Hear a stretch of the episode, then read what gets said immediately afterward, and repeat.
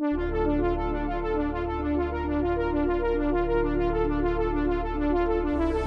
want to start off by what we do on, paranormal uh, to explain what it is.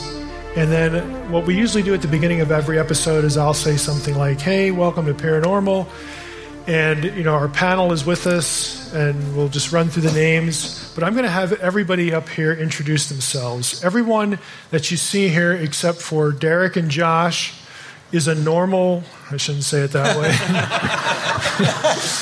is a regular uh, panel member uh, for the Paranormal Podcast. We've asked Derek and Josh to participate uh, with us tonight um, for this topic. Now, just by way of explanation, if you go to,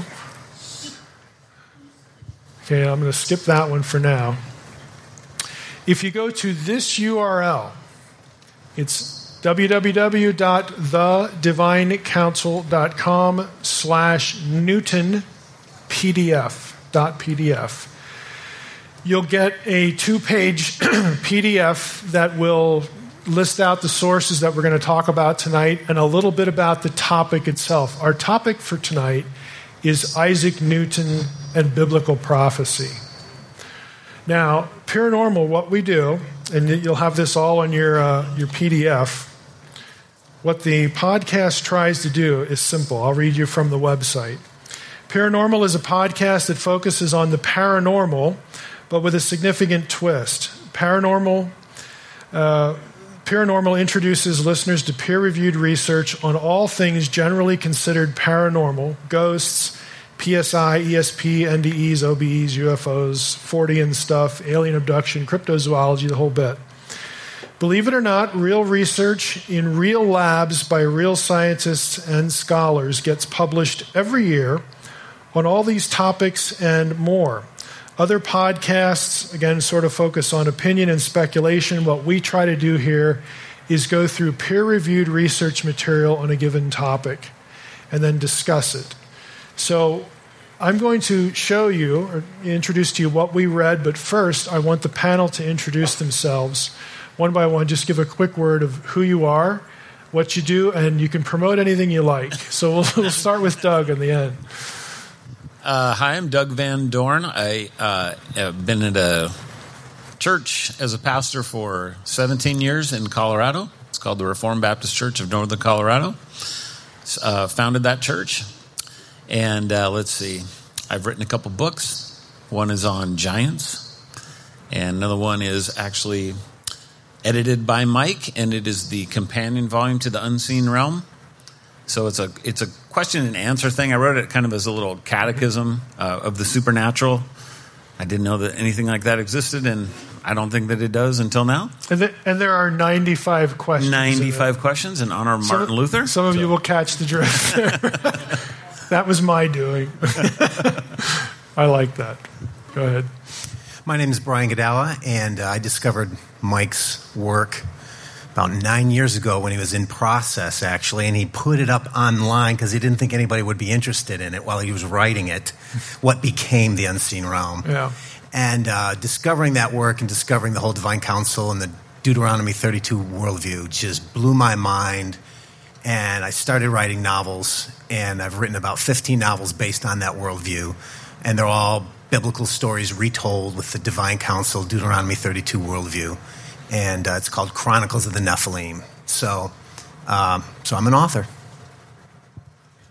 Oh. We're the only ones. I'm Doug Overmeyer, and I run a little online ministry called seersee.com. It's Seersee Ministry. Um, turns out that a bunch of people can see spiritual things. They don't know how to process what they're seeing and Christians typically haven't given them a worldview to process it. So typically they go to the New Age. Um, our I came across Mike's stuff because it turns out divine council theology is pretty much explains what these people are seeing and how to interpret it. And so the ministry is designed to sort of give provide that worldview, that interpretive framework, so they can um, under, better understand what is going on in the spirit realm around them. I am Natalie Howdeshell, probably better known publicly as Natalina. Um, for several years, I was the host of Beyond Extraordinary Radio and wrote the website extraordinaryintelligence.com. Um, I've taken an intentional hiatus from those projects for a couple of reasons. I got married, I moved across the country, things like that. But I will get back into it. But I always stayed with the pure normal thing because I really believe in this project. I think it's really got a place in in this community and in Christian media. And uh, Mike has always been really kind to me throughout my work, and I'm just really proud to be part of this. My name is Derek Gilbert, and you can see why they never let me handle the equipment when I was in my professional broadcast career. Um, I have I'm honored to say that every one of the members of this panel have been a guest on my podcast, A View from the Bunker, at one point or another. VFTB.net, if you're curious. Uh, Mike has been appearing on my podcast since 2006, and it's about time that he had me on his. well, here you are. That's it.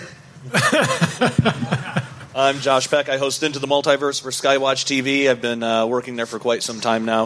Uh, absolutely love it. Uh, Mike was actually kind enough to write the foreword to my most recent book written with Stephen Bancarz called The Second Coming of the New Age. Uh, so if you guys are interested in that, you can check it out. And uh, yeah, that's probably all that's relevant yeah. for this panel. Yeah, so we, I mean, the reason why I do this, let me go back to this one slide. I do two things that I, I file in the bucket of postmodern apologetics. Okay, this is one of them. This podcast, we're 21 episodes in. You know, we try to do one every few months, um, just to try to have some presence online discussing certain things in a, in a credible way. Again, our focus is on peer reviewed research, but all of our discussions will invariably get steered toward well, you know, if, if this thing that we're talking about is real, or some part of it is real, how does that sort of factor into a Christian worldview? Or maybe better said, how does a Christian worldview provide a platform for commentary on that thing? So we're hoping, again, that people run into that when they search for things like, you know, Newton and Bible prophecy tonight, or we've done vampires and zombies and all sorts of topics.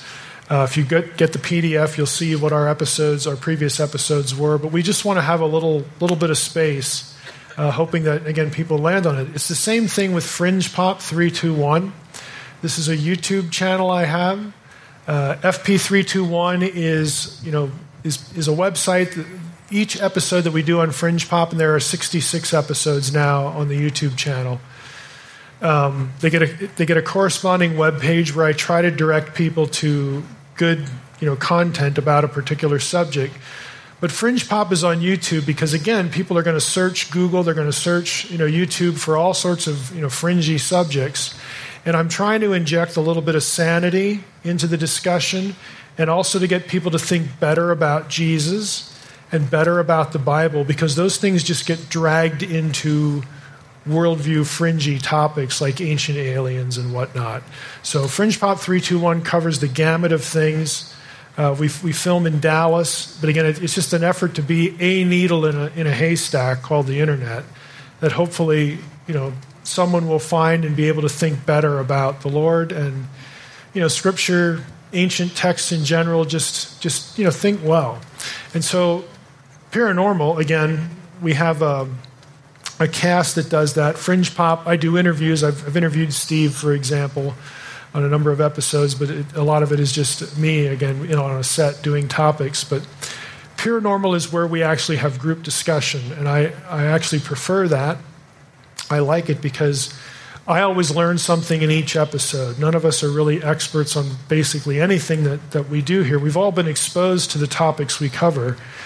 So, you know, we, we, we kind of come really in at the same place uh, for a lot of these, and we always learn something.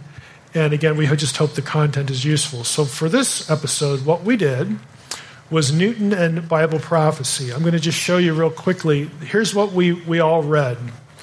Uh, these are essays in books that are really expensive, but I photocopied them and sent them to everybody. So we have uh, Kochavi on One Prophet Interprets Another, Sir Isaac Newton and Daniel. Again, this is a highfalutin academic publisher published overseas. Uh, in the same book, More Newton and the Language of Biblical Prophecy, we read that essay. Harkness, Alchemy and, and Eschatology, exploring the connections between John Dee and Isaac Newton. Sarah Hutton, The Seven Trumpets and the Seven Vials, Apocalypticism and Christology in Newton's Theological Writings. And two more uh, Murrin on Newton's Apocalypse, basically his view of the book of Revelation. And Smolinski, The Logic of Millennial Thought, Sir Isaac Newton among his contemporaries. Now you can see those six readings, and I had another one that wasn't peer reviewed that I threw in uh, that had a little chart on Newton's symbols for interpreting prophecy, which we'll get into tonight. But you can see that there are people who actually specialize in Isaac Newton's theological thought. Like there are scholars out there that have like spent a considerable amount of time in their careers doing that. And in, with every one of these fringe topics, there's somebody out there that is the expert on that, and they publish. And so we try to find that stuff and go through it. Now, for the sake of this evening, I'm going to start with this quote, and I may go through another slide or two, but open it up. One of the authors says this, talking about Newton and the book of Daniel. The book of Daniel occupied a special place in the biblical research of Sir Isaac Newton. The scientist's interpretation of Daniel his decoding of the book's cryptic language, and his discussion of theological questions, among them the second coming, all emanated from the sense of a special mission. This feeling grew from a belief that the wisdom to understand the prophecy was transmitted from God to a chosen person, himself.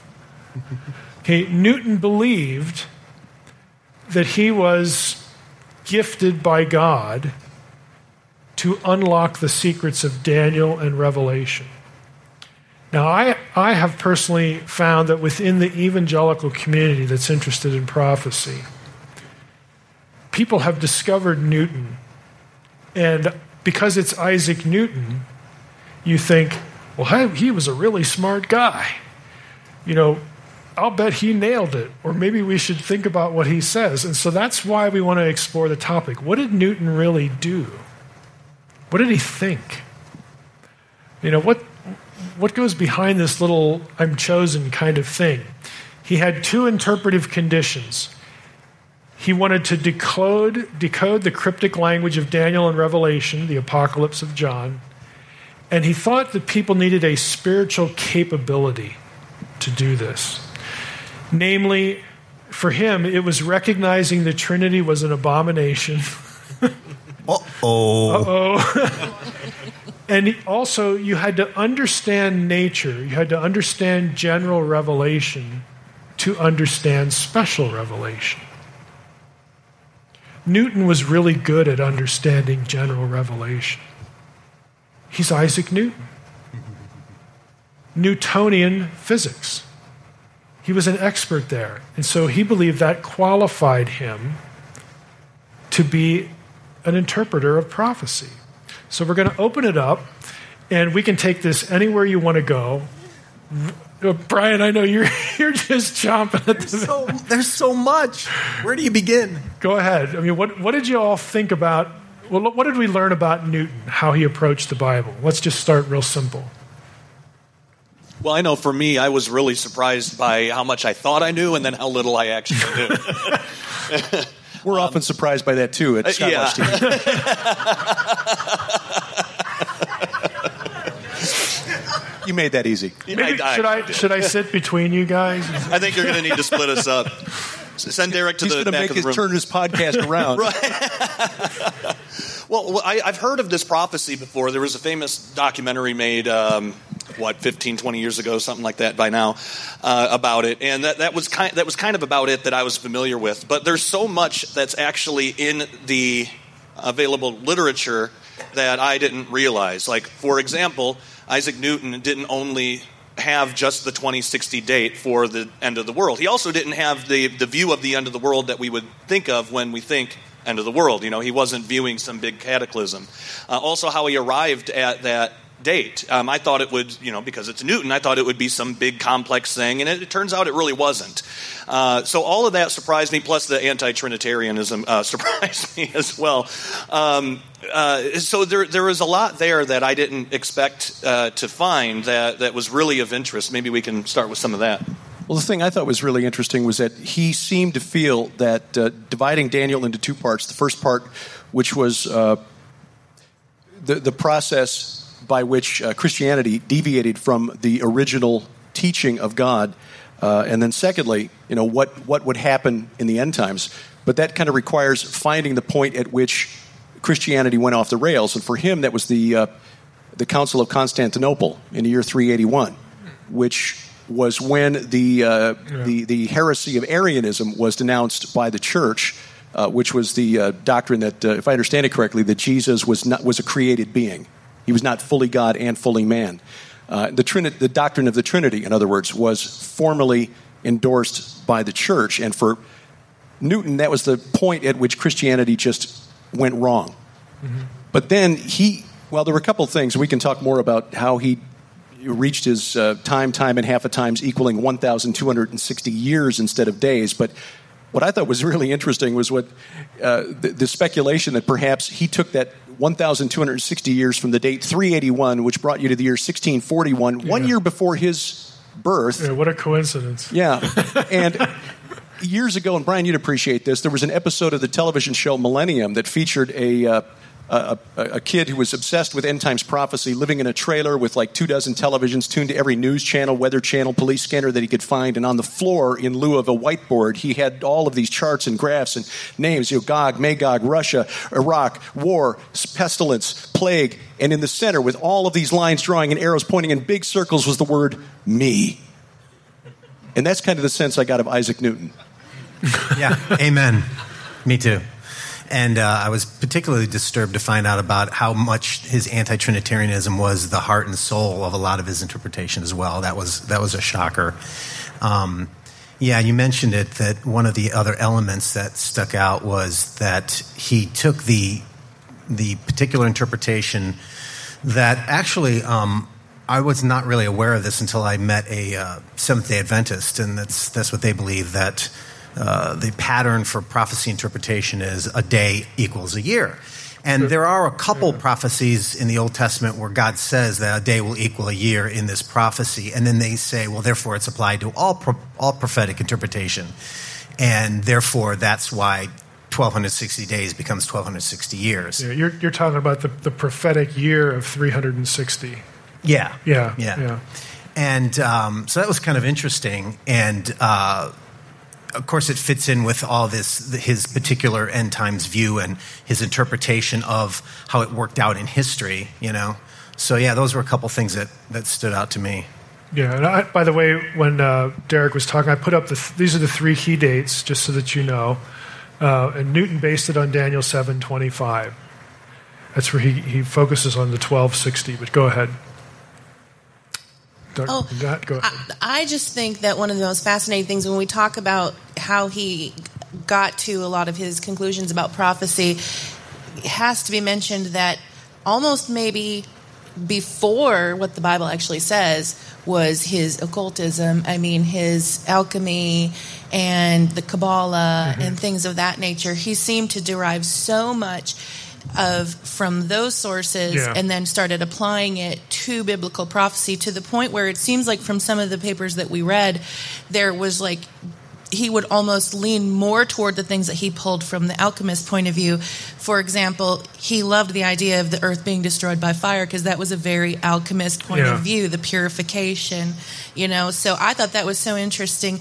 And it wasn't lost on me that you know later we read about John Dee, and he's another character who was very much like there's this very it, it doesn't take you too long when you start coming on these special revelations. Yeah, Newton, Newton is part of a stream of tradition, yeah, that, that is largely lost to us. Yeah. And since Newton uses the prophetic year, which you will you will read about in current prophecy books, just generally, uh, that's a principle that some interpreters consider really important that has a really old history, and, and it was attractive to Newton, and it's part, again, of this stream of tradition. And mm-hmm. what was what makes Newton Newton is what he did with it. Right. But every single one of the people who seemed to be on that same wavelength, they all thought that they, they, they became just megalomaniacs. They thought, well, this is something that the Lord is showing directly to me. I'm receiving this special revelation. I mean, John Dee thought that he literally was going to open the gate and allow people into heaven. Mm-hmm. I mean, he got that You know. Yeah, well, yeah. I was. I was struck by how, I mean, Newton never went to this extent, but some of the people that he built on, that especially like as he worked out his chronology, they actually claim to have gotten their information from conversations with angels. Mm-hmm. Mm-hmm. And, and Dee was one of those. He wasn't the only one, but he was a, a really important one. Now, there's, there's evidence, there's no evidence that Newton applied that method, if you want to call it a method. But there is, again, good circumstantial evidence that he was aware of that thinking because it was linked into natural philosophy, the study of nature, which is where the alchemy comes in. And Newton was ground zero for that. He's studying the natural world. And so it's very reasonable to think that he would come across these approaches. And even though he, you know we can't say that he was conjuring anything or like doing this kind of stuff, he he did pick up other pieces of it. Doug, you want? Okay, okay, I just want to throw something in there. A quote: John Maynard Keynes. He's the guy who acquired most of uh, Newton's writings on alchemy and released them. And he stated that Newton was not the first of the age of reason; he was the last of the magicians.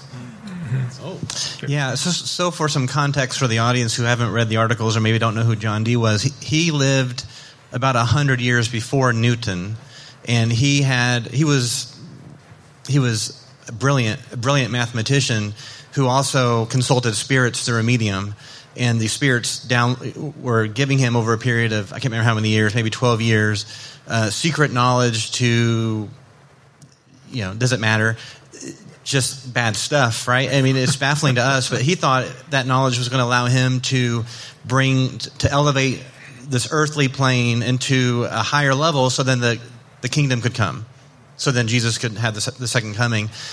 And so it was, a, it was a century before Newton, but then his papers were published right when Newton was working on similar things.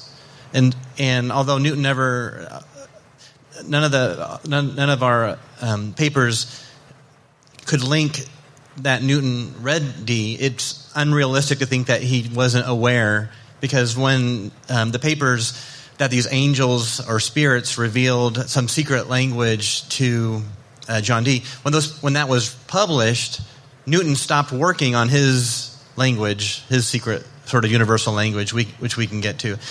Uh, so that's really, it's just it's I, I, guess it's not shocking. These people had a supernatural worldview. Their supernatural worldview wasn't grounded in Scripture. I mean, they, they, thought it was grounded in Scripture, but it was not grounded in the worldview of the biblical writers. It was sort of grounded in some sort of medieval. I don't know. It's kind of hard to wrap around. My, yeah, magic. So what struck me is how much Newton was a product of his era, and we have to remember people were being were being murdered, were being killed in the most horrific ways in public state executions based on their view of communion in this era. And so he, lots of, all the Protestants thought, you know, the Catholic Church was the beast. But Newton thought the Catholic Church and the Protestant Reformation was the beast because the, be- the great apostasy was the Trinity, and he didn't. He, he saw. He thought it was just the same you know the other side of the same beast coin. Basically, he wasn't a fan of either, but he had kind of kept some of that quiet because you know he didn't want to get his his skin yeah his skin stripped off. And he didn't alive. want to be disemboweled. So, so I think we're hitting on uh, all very similar things. Like you think Isaac Newton, you think science, and when we think science, we think materialism, we think naturalism, and that that's what it was. So here's kind of a quote from the same sort of source that you just had. Science emerged from a period in which many inquirers were deeply involved in magic and occult practices and belief. And so if you go running to Isaac Newton thinking, well, this is the guy who, you know, invents uh, the preface to modern day calculus and all of these laws and stuff like this, and you go, okay, so now he's writing about Daniel and Revelation and unlocking a code. I really need to get into this and see what he thought. We cannot divorce that from the fact that this guy was an alchemist and into magic. And yeah, I first ran across this guy. I'm like, where did I hear about Isaac Newton? It was from Drosnin's Bible Code. Uh, like in the very first chapter, Newton's all over that. And he's using Newton as a way to justify doing Bible Code, which I know, Mike, you you're you're all over that because one of your first books was on the Bible code. You believe in that, right? Come on. We did an episode on that. If yeah, you we haven't did, heard we did it, it. He's he's he's referring back to that episode. Yeah, we did a whole episode on that. Um, yeah, I like on the. Let, let, let's just. I'll just. This is what was going through my mind in part. We often look at people like Jack Parsons. Okay, if you don't know who Jack Parsons was, he was the guy who founded, you know, JPL. He was a rocket scientist and, he, and a brilliant guy. Uh, he was also a, a, disciple of Aleister Crowley and a, and a, a deeply committed occultist, you know, doing sex rituals and all this kind of stuff. He, he wound up blowing himself up in his garage. But he was the founder of JPL. And, and we look at a guy like that and you think, well, that's just kind of crazy. You know, I mean, here you got this brilliant guy that's got this great scientific mind, and look at the weird stuff he's into. Well, I mean, other other than you know, obviously Newton's not a disciple of Aleister or you know Satan or anything like that. Um, but that's kind of the same thing. I mean, you, you have the you have people who are really brilliant uh, in in one sphere, and in Newton's case, because he had spent so much time thinking about biblical chronology. And it, it, was chronology, it was prophecy. He had an obsession, and this, this, Natalie, I think you were referring to as well. This notion in Newton's time that th- this was the scientific community, this was not the Bible guys, but the scientific community, Newton was, was really into this, wanted to create what they called a universal language.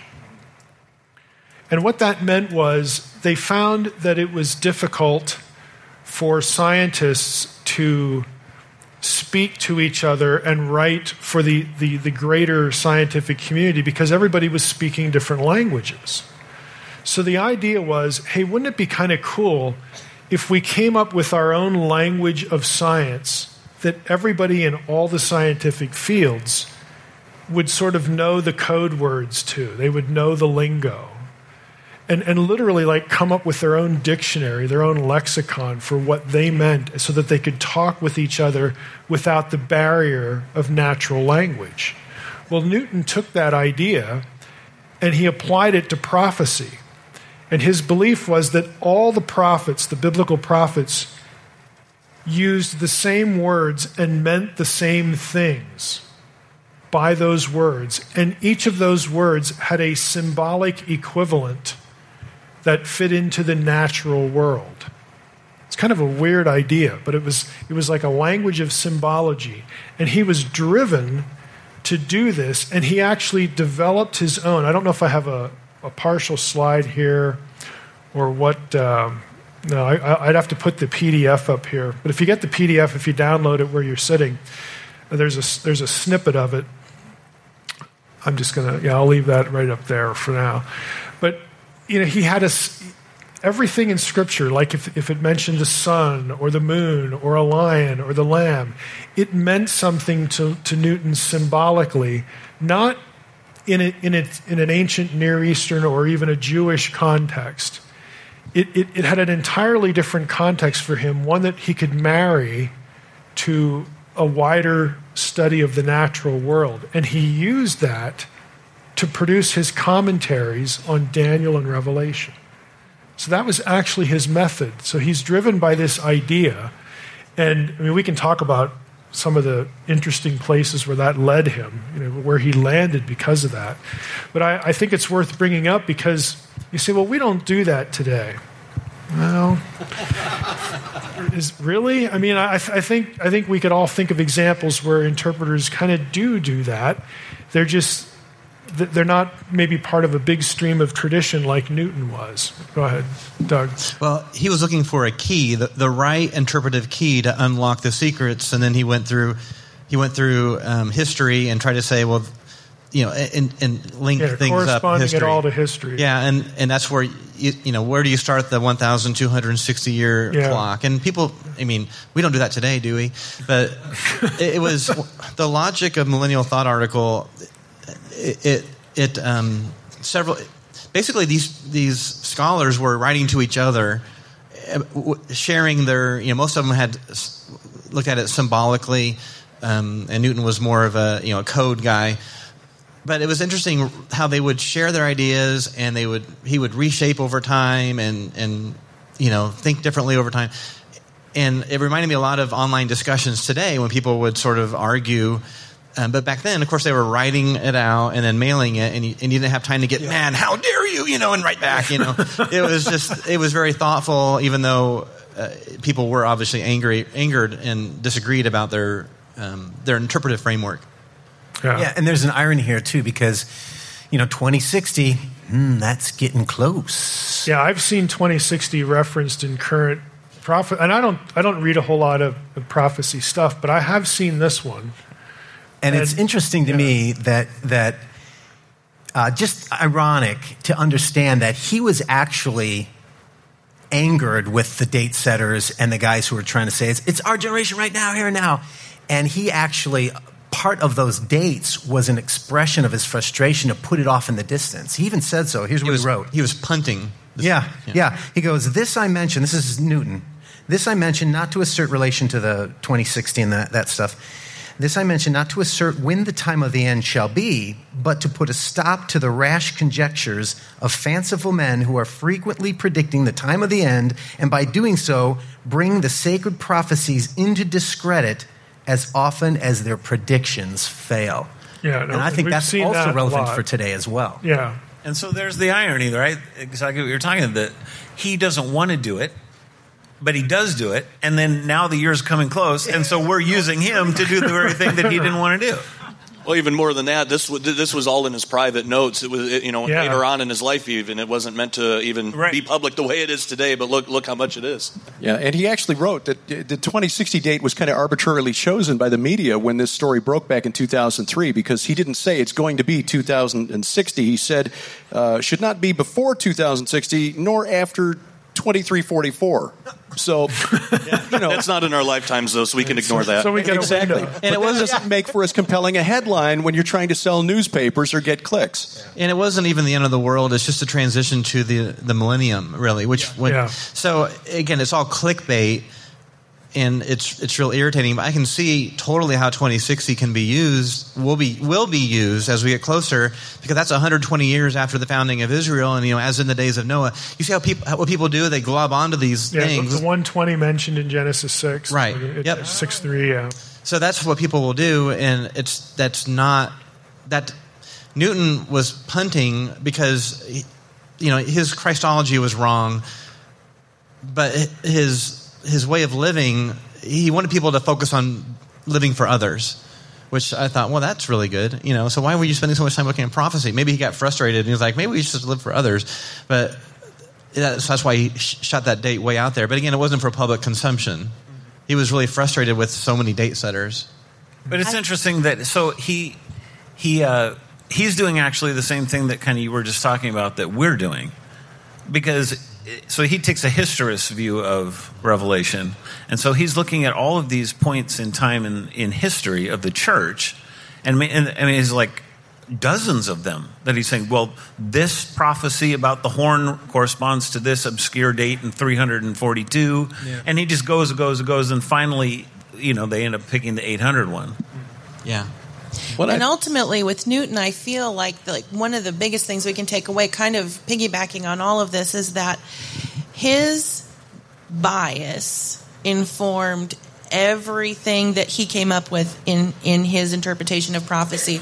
Ultimately, he was just radically anti-trinitarian. I mean, he feels that everything came, everything falls apart from that point down to history. That is what's the, the apostasy is. That is everything's related to that.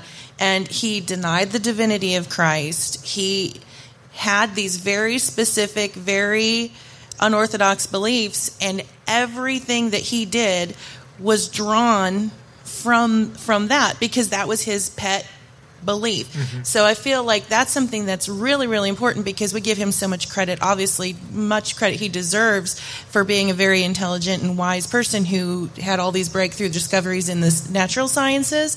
But ultimately, he was incredibly biased and he had a narrative that he wanted to push and he would cram things in to fit that narrative even sometimes coming up i mean uh, i can't i i don't have a laptop there, one of the papers that we read specifically said that um, sometimes the things, the dates he came up with, the um, symbols that the way he interpreted them were just from his imagination because he needed them to fit the larger narrative that he was trying to push with regard to the the anti-Trinitarian uh, mindset that he had. I mean, that was his agenda, start to finish. Yeah, exactly right. And just to, to pick that up and, and run with it, uh, specifically, that led Newton to conclude that the uh, the woman clothed in the sun with the moon at her feet of Revelation 12 was the same as the woman on the beast of Revelation 17. Really So he, be- because he wanted to identify that uh, as the the what do you call it, the Catholic whore, the Roman Catholic whore. Yeah. Um, so the woman who was nurtured for 1,260 days in the wilderness for the place that God had prepared for her was actually the Church of Rome that was being protected in the wilderness while the remnant, of which Isaac Newton was obviously one, was being persecuted for believing that you know the Trinity was an abomination. And then she comes back from the wilderness uh, in Revelation 17, and then finally destroyed in Revelation 18.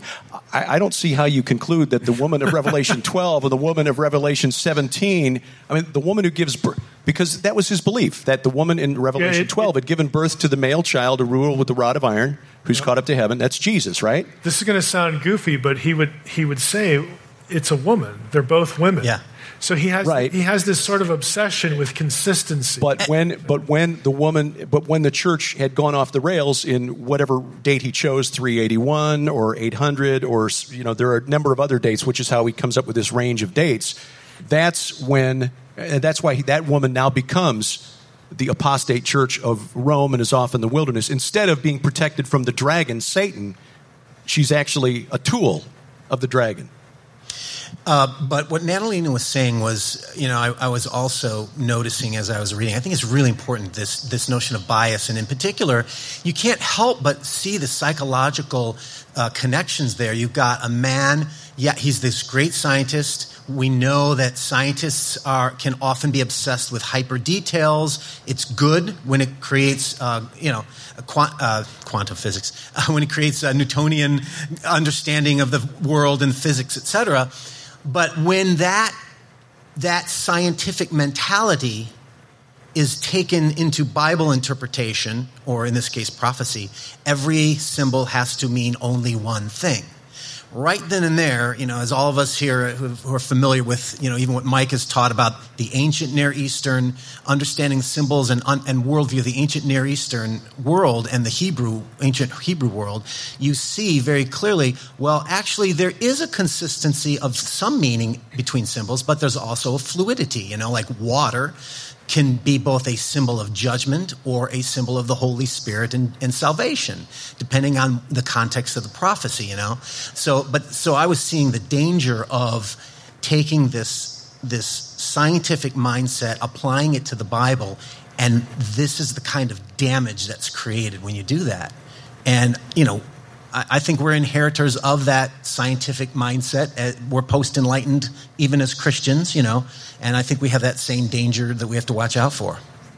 But it, so it reminds me uh, a little bit, in a weird way, of the things David Flynn, David Flynn used to talk about with theurgy, kind of Neoplatonism, where uh, things in heaven mirror things on earth. And so it's the same sort of thing, like the na- the natural and the spiritual. They have to relate to one another, and you know, again, we're on the other side of Descartes, who splits these two things in half. And so now science is all natural and material, spiritual world's completely irrelevant to that. And that's not the way that these guys are thinking. And we, I think we, it's just really important to, to enter into the, their realm of thought in order to understand how, you know, this guy who's so into math and, you know those kinds of things and laws of gravity. Why why would he be so drawn to Revelation and Daniel? It's because these things can't be divorced from one another mm-hmm. in his, in his realm of thought, but they are divorced from one another in our realm of thought. You know what's weird about it too is um, as, as, much as uh, scientists today, generally speaking, try to get away from the spiritualism stuff they end up going right back to it. They'll just call yeah. it different things. You yeah. know, they'll, they'll, call it quantum fields, or you know, they'll, they'll give it names like that. But what you got to pay attention to is how they're interpreting it. You know, because quantum field theory is correct. It's true. It's it's the most accurate science we have. But what does it mean? So there are some physicists that will say uh, that, that will use that towards their own spiritual belief. I've, I've heard two different physicists, one saying that quantum field theory proves there's no afterlife, and another physicist that says quantum field theory proves that there is an afterlife. And uh, so it's, it's weird that even though there's that attempt at a divorce between you know spiritualism and materialism in science, they still keep finding their way back to it. Yeah. They just give it different names. Can't help it. Yeah. and I, I have also I, I read where uh, someone pointed out the fact that since we since we uh, deal with peer-reviewed papers that try to be fair presentation of both sides, the other side of the coin is there's a sense in which his occult interest actually drove him in his understanding of gravity. Mm-hmm. So we may not have Newtonian mechanics if he did not have. Because yeah, that's the science, point I was trying to make. Yeah, without occultism yeah. in science is defined as action at a distance, or now they call it spooky action at a distance, right? But that's what was driving his pursuit of understanding gravity. So we wouldn't have Newtonian mechanics if he didn't have that strange and sometimes bad aspect of alchemy as a part of his heart and soul that kind of reminds me of the. There's a news news article just last week talking about um, how how scientists have seen something exiting a black hole, and so that throws Einstein's theory completely. It's it's really challenging Einstein's theory. Einstein rewrote Newtonian physics. And you know Newton's Newton's laws were very helpful for 400 years. Then Einstein came along, and that's been extremely helpful till now. And now scientists are like, well, now what are we going to come up with? Something new that explains what we're observing the reason I bring that up is I'm reminded of, of Newton's eschatology. His system, his system works. His system works. But it was wrong. All of our systems work. Something I learned from um, uh, Mike, some of his teachings. All systems work because they all make assumptions. How do you know if your assumption's right? And and I think all systems are basically wrong. And so we, we I think we should show a lot more grace towards each other, especially talking in general. We should show grace towards each other. But when we discuss eschatology, if I learn anything from Newton, man, very helpful. You know, I wear contacts. Some thanks for the you know his optics that he designed and all that. but I. But, I hate I hate my progressive lenses, by the way. So. yeah, well, okay. So we should show a lot more grace towards you know Newton. Yeah, his eschatology is wrong. His theology is wrong. Well, some of my theology is wrong too. I haven't figured it all out. Um, I can tell you where you are. no, I, I, I, mean, I obviously don't need any convincing about the importance of um, taking Scripture in its own context. Okay, because I, I mean, that's sort of the the one string banjo that I have here um, interpreting the text of Scripture in light of its own context and not imposing a different post biblical context on it. And all of our contexts, all of our Christian traditions are post biblical. You know, Catholic Church, early church fathers, you know, Reformation, evangelicalism, Pentecostalism, they're all post biblical era. Even the early church fathers are two or three centuries removed. Uh, and you're talking about almost a millennium removed from the Old Testament. You can count the number of church fathers literally on one hand that knew Hebrew. And they don't have access to any of the stuff we have access to now, like the Dead Sea Scrolls, ancient Near Eastern texts. That stuff doesn't get deciphered until the 1800s and afterward. They don't have access to any of this stuff. So we have access to more, and, it, and I, I, would hope that it would prompt us to go back and try to again have the Israelite living in our heads, is, is the way I like to say it. So when I read something like this with Newton, it's like I'm not Isaac Newton. I mean, I'll never see the, I'll never see the day when I'm like a tenth as smart as Isaac Newton. But the problem isn't his smarts. The problem was his method. Okay, method is really important. And so when you're trying to impose the filter he makes on the biblical text, it's just a different filter. And it's going to lead you in all sorts of weird places. And so it reinforced the, again, to me, it's like we're never going to be able to do this like like we really want to. Again, have the Israelite in our head, the first century Jew in our head. I mean, th- that's a goal, and, th- and we should be really actively trying to do that. We're never going to, you know, get there like we really want to, but that's a whole failing over there is a lot better than succeeding over in something like this. Because you're actually closer to, to what the biblical writer, under inspiration, was trying to communicate in his own time, his own place, to his own audience. Biblical writers actually have audiences. There are reasons why they're writing things to the people they're writing to. You know, and, and yes, it, the Bible's written for our benefit, but it wasn't written to us, and there are things that transcend time. We all understand that. But at the end of the day, it's like, man, it's just really important to at least try to think a biblical writer's thoughts, you know, try to get his worldview in our heads so that we can at least take a shot at this. And they did have the heaven and earth connected thing. So that, that isn't a bad thing, but the thing is, okay, how are you understanding the, the symbolic and the worldview language? Are you trying to impose a context for it in your time, or are you trying to you know, think of what they were thinking about in their time? You know, one of the things I thought was interesting, uh, Doug sent us a link to his actual original work of Dan, on Daniel Mm-hmm. and Revelation. And so when you're reading through how he's interpreting Daniel, it's like actually really similar to how we all interpret Daniel. And so the first half of the book, you kind of go, well, I don't know what the problem is here. And so it's not until you start getting into the future, which is where, of course, all of our disagreements end up happening, um, that you have the problem. But I just thought it was really interesting to see, you know, we're, we're kind of dissing we're not kind of dissing, we're completely dissing Isaac Newton here on this panel. But if you were to just sit down and read at least the first half of that book, you would you would be like, why are you guys getting so on Yeah. its case? Yeah, that's fair to say. And I also want to, to throw out as well that he was also right about another thing, and that was the early date of Revelation. Yeah, I But he, emailed. I but he, emailed. he was a millenarian. yeah, that was. So, how to put those two things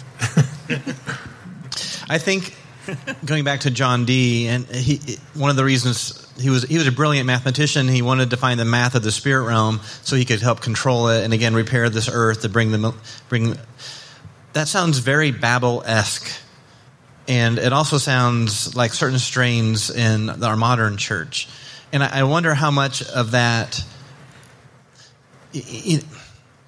How much of our disagreements originate in inspiration by false spirits? Because it's, Uh, and that's a loaded question.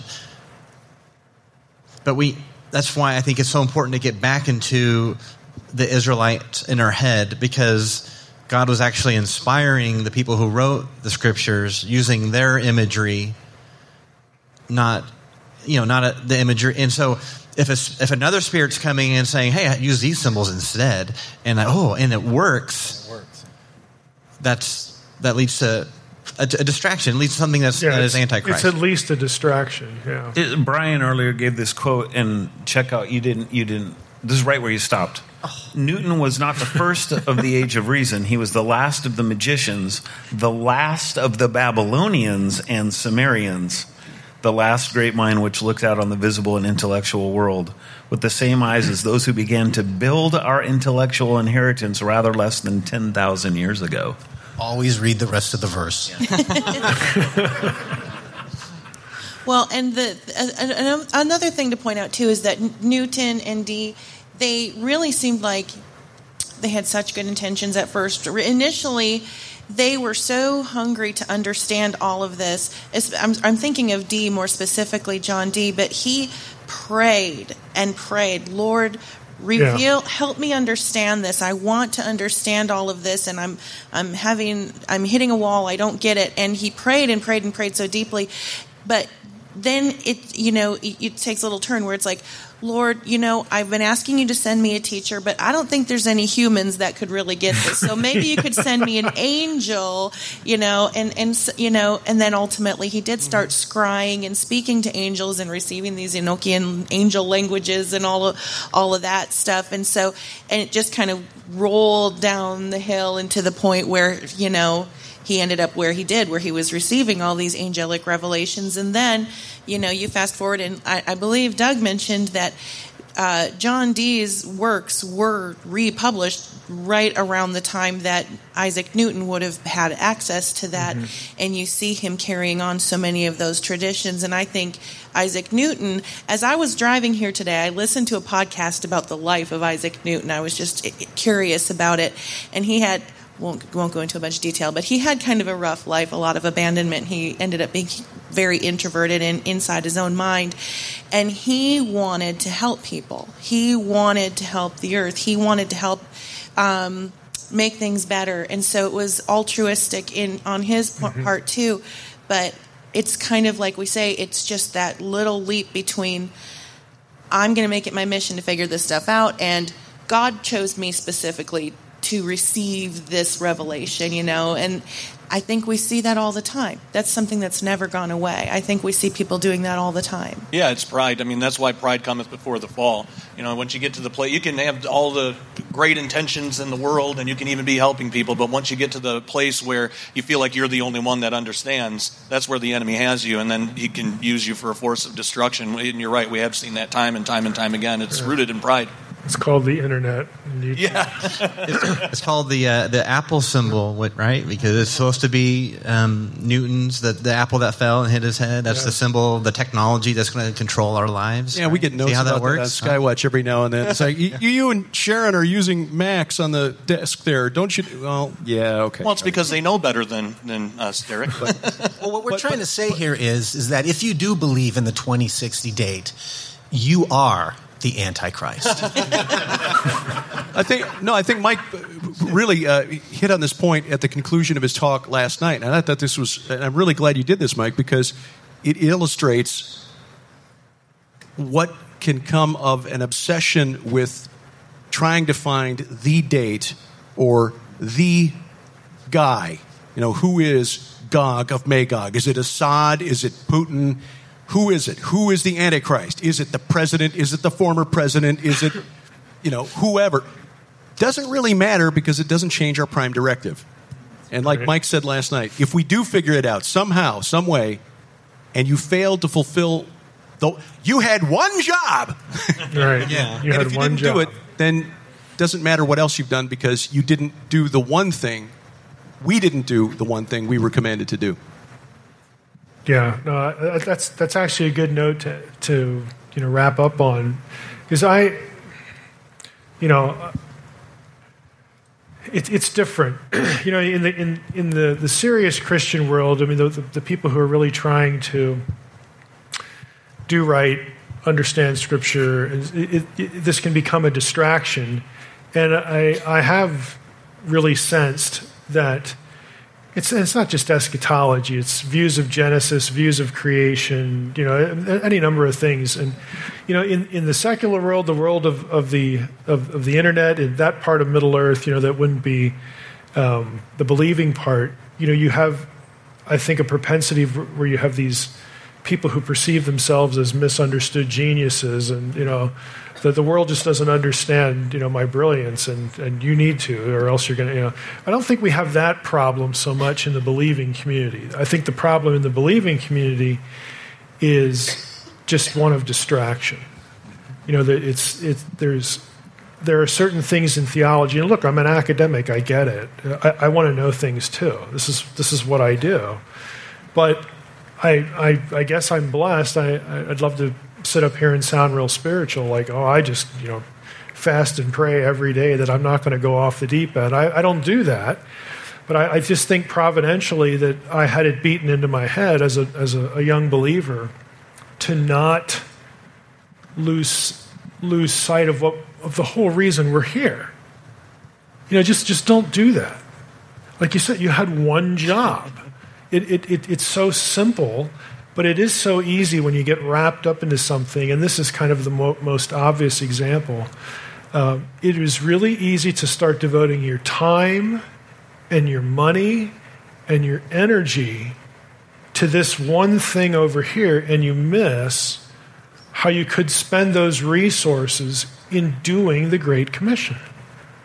It's, it's a very subtle way to get a little bit lost, you know, along the way. So I, I have become more sensitive to that, and, and just reading this, like, here we go again, you know, it, there it is. You know, somebody else just down the tube there, you know, just took, took the ride and didn't know when to stop. When I was in college, I studied math for a couple years, and I knew calculus was of the devil. I'm kidding. If you're studying calculus, it's not of the devil. It makes life work, even though Newton invented it. well, I want to thank everybody for being on the panel, being here. You had to make a trip this time. It wasn't just looking at a screen. so, uh, thank you for all being here, and thank you for listening and observing how the sausage is made, at least for this podcast. And, you know, that's our, our episode for tonight. So, thanks.